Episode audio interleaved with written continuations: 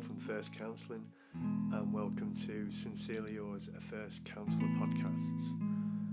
Uh, it's a series of blogs, readings, and audio meanderings through the world of mental health and well-being.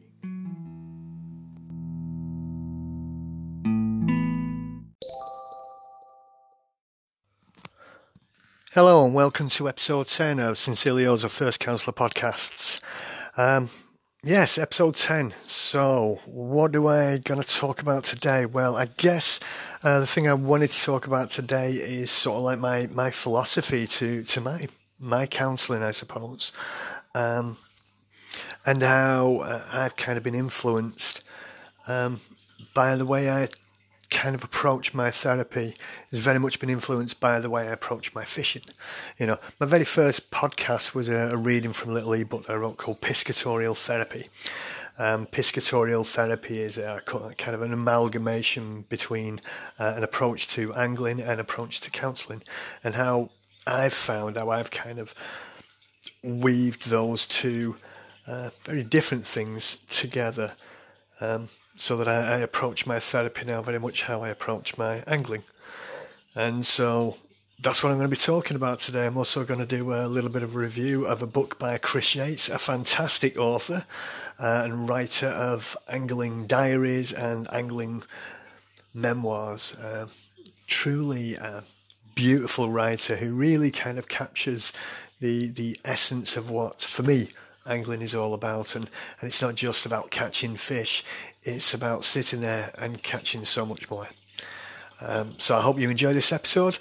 Um, and please feel free to email me at info at thirstcounselling.co.uk or you can tweet me directly at t underscore counselling.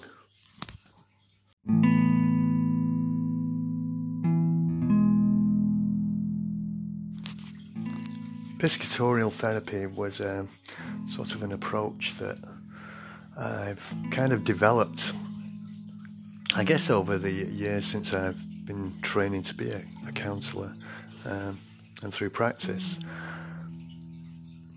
When I when I first started training to be a counsellor, you know, I started to learn about the theorists, uh, and I learned about Carl Rogers and Carl Rogers' person-centered approach, um, and how you elicit change from the clients uh, by the use of uh, active listening skills, um, by the use of respect, empathy, and unconditional positive regard. You know, those facilitative conditions.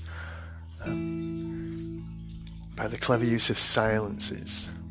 Uh, and, and when I started my practice and then I started trying to develop these skills, I really thought that this was um, how you were a counsellor.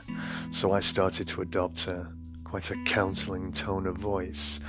Uh, and, I, and I would ask the, the person centered questions. So, tell me about how that feels. Uh, you know, I wonder what that's like for you. Tell me more about that. And all those kind of minimal encouragers. And I thought this was how you became a counsellor.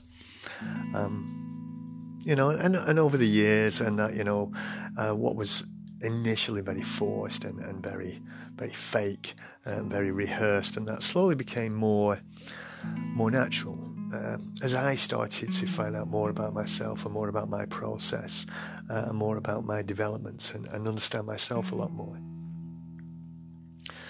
Fast forward 10 years, you know, uh, I'd learned all these different tricks, and these different tips, and these different skills, and, and I'd learned how to um, work with another person in a very um, proactive way, uh, and, I, and, I, think in a very good way, very helpful way. Um, I, I then got back into angling, and this sounds like a bit of a tangent, but you know I ask you to bear with me. I got back into angling, and um, a, a, person who I'd met and that took me fishing and, and introduced me back to angling. I'd gone fishing once or twice when I was a child, uh, but had never really kind of persevered with it.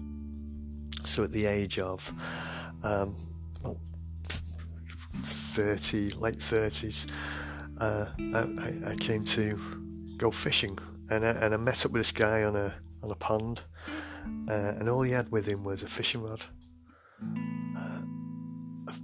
a, net, and a loaf of bread. It's really quite simple, and and, and he taught me, you know, fishing for carp. I've never fished for carp before. I think I'd fished for uh, for, for trout and and fished for roach, and, and I think I'd fished for pike when I was younger. So here we were on this pond, uh, hooking the bread, uh, and then just casting it onto the surface. Um, and I was watching the fish just kind of pull it down, uh, and he'd hook into it, and uh, and and it just exciting you know, and and and I, I, went back and back with him and on a couple of occasions, but about three or four times. I never caught anything in that because I was I was striking too soon and things like that. But the anticipation and, and what I learned to kind of appreciate was just being there by the water and watching the water uh, and learning to kind of recognise uh, what was happening within the water. Uh, and then you know that first time when I when I caught my first carp uh, on a bit of floating bread, and I, and I was hooked. Pardon the pun, absolutely hooked. He also introduced me to um, a television show which I, I, remember being on a few years previously called A Passion for Angling. Um, and an angler on there called Chris Yates, this eccentric angler who had a deer stalker hat and only used split cane rods, antique fishing gear, um, but he had this really simplistic approach to angling. Um, and I liked it, thought it was really quite cool and really quite uh, quirky. As I got more and more interested in fishing and, and enjoyed it more, enjoyed the, the peace and solitude of a pond or a lake, you know, I started buying lots of fishing rods and trying to find different ways. I started ledgering and, and I started trying a little bit of float fishing. Um, and I didn't really have any particular techniques or any particular kind of skills. I was just winging it. Um, and, and I was putting all this effort into buying tackle and terminal tackle and trying different baits and boilies and flavoured baits and um, but I wasn't getting as much success. I wasn't catching much, and I wasn't really enjoying much. I was getting really frustrated with myself because I, I, do. I get, you know, I get very antsy. I like to move around an awful lot, you know, and this was um, really trying my patience, which was the, the complete antithesis of why I was there. Uh, and you know, I started reading more Chris Yates books. And what I started to realize was his approach to angling was very, very naturalistic. It was very simplistic. It wasn't about having all the gear. It was about having the simplest, stripped down, bare essentials and going out and catching or not catching. And so I started trying to do that. I started taking less fishing rods with me um, started taking less different baits uh, and started taking less other bits of terminal tackle. And I found myself having to focus in more on what I was doing and pay more attention uh, to my environment and to what I could see. And then uh, I bought my first split cane rod, which is a beautiful piece of equipment. Um, and then I started just not using all my other um, modern tackle and that and trying to use more and more traditional tackle. And I started reading more about traditional approaches to fishing. And what I realized was it wasn't about catching fish. You know, just like when I'm counseling a client, it's not about making them well and being this amazing counselor. It's about making a connection. Um, it was about um, finding an inner stillness so I could make that connection. Um, I'm going to read uh, a bit from a blog which was kind of like the, the culmination of my counselling training and my introduction and journey into angling. Um, and it's called Given the Right Conditions.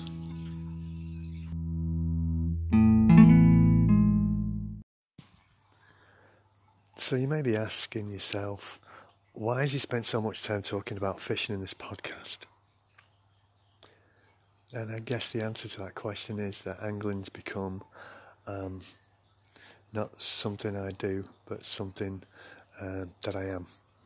You know, my approach to angling now has really kind of scaled down and become really quite simplistic. You know, I take very simple natural baits, very simple tackle. And once I realised that that was something that felt more comfortable to me, it became uh, apparent to me that that's what I need to take into the counselling room. Um, not to take all these psychological tricks and um, different therapeutic approaches, but just to take myself and the very basic beginnings of the therapeutic relationship, the core conditions, you know, empathy, respect, you know, congruence, um, very simple questioning styles, not all fancy word trickery. And for me, angling is very much about finding my still point, finding my centre, um, and helping me to connect with, with nature, with myself, and and sometimes, you know, with a carp or with a barbel or whatever happens to come along. And when I'm there in the room with the client, I'm also trying to find that stillness, find that still point, and have that connection with myself and with the client you know, um, and whatever comes along. So this this phrase that I've I've kind of this I use this piscatorial therapy, you know, is about um, angling for change. You know, when I go and sit by a pond, I'm looking for change. I'm looking to change my my mood, my emotional state to one of peace and calm. Um, and and I kind of hope that when I when I approach the counselling room and I sit in the counselling room, I'm angling for change there. I'm I'm hopefully helping facilitate that space that allows that client to find that change that they need to make in order for them to leave counselling and, and get on with their life.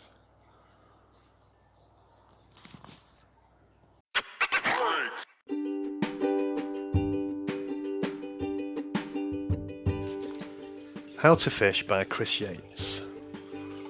It's an unabashed, unashamed celebration of the joys of fishing.